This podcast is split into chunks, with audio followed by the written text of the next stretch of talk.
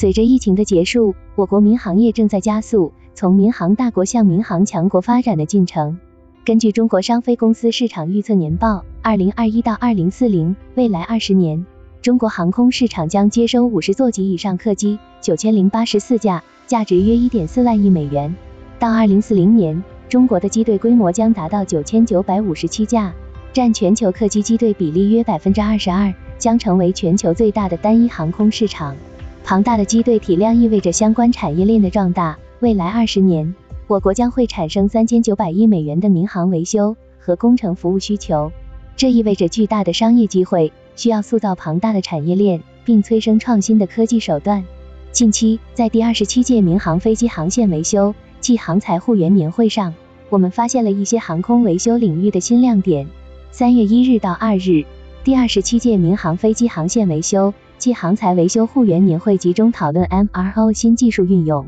航材护员机制的执行以及民机运维能力的提升等业内关注热点。年会由上海市航空学会、中共成都市双流区委、成都市双流区人民政府主办，中国航空学会支持，北京飞机维修工程有限公司、成都市双流航空经济区管理委员会、中国商飞上海飞机客户服务有限公司和上海广瑶商务咨询有限公司承办。数字化以及新的通信技术正在加速提升航线维护的效率。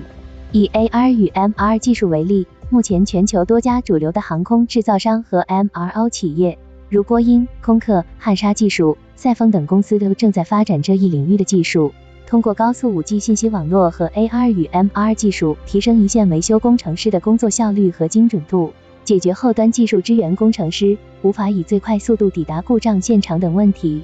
这一技术能够让一线工程师在维修的同时访问维修信息和指令。并且有助于开展异地培训。目前，我国也有企业和院校涉及这一领域的研究，如海航技术在二零二零年五月首次在法国巴黎完成了五 G 结合 AR 技术的境外排故，实现了国内后台支援工程师对境外故障现场的检查和排故。南航已经为机务人员引入了 AR 眼镜等先进装备，用于飞机安全检查工作。基于五 G 技术的南航智慧机务网络也正在建设中。中国民用航空飞行学院的相关研究正在展开，并且产生了一定的成果，如发动机 AR 与 MR 远程支持及培训系统，并初步训练 AI 智能识别模型，开展不安全事件调查应用等。对于枢纽机场来说，国际化程度极高的航材领域是其不可或缺的重要组成部分，而未来这也将是区域经济发展中的新增长亮点。作为全国最大的航空枢纽机场。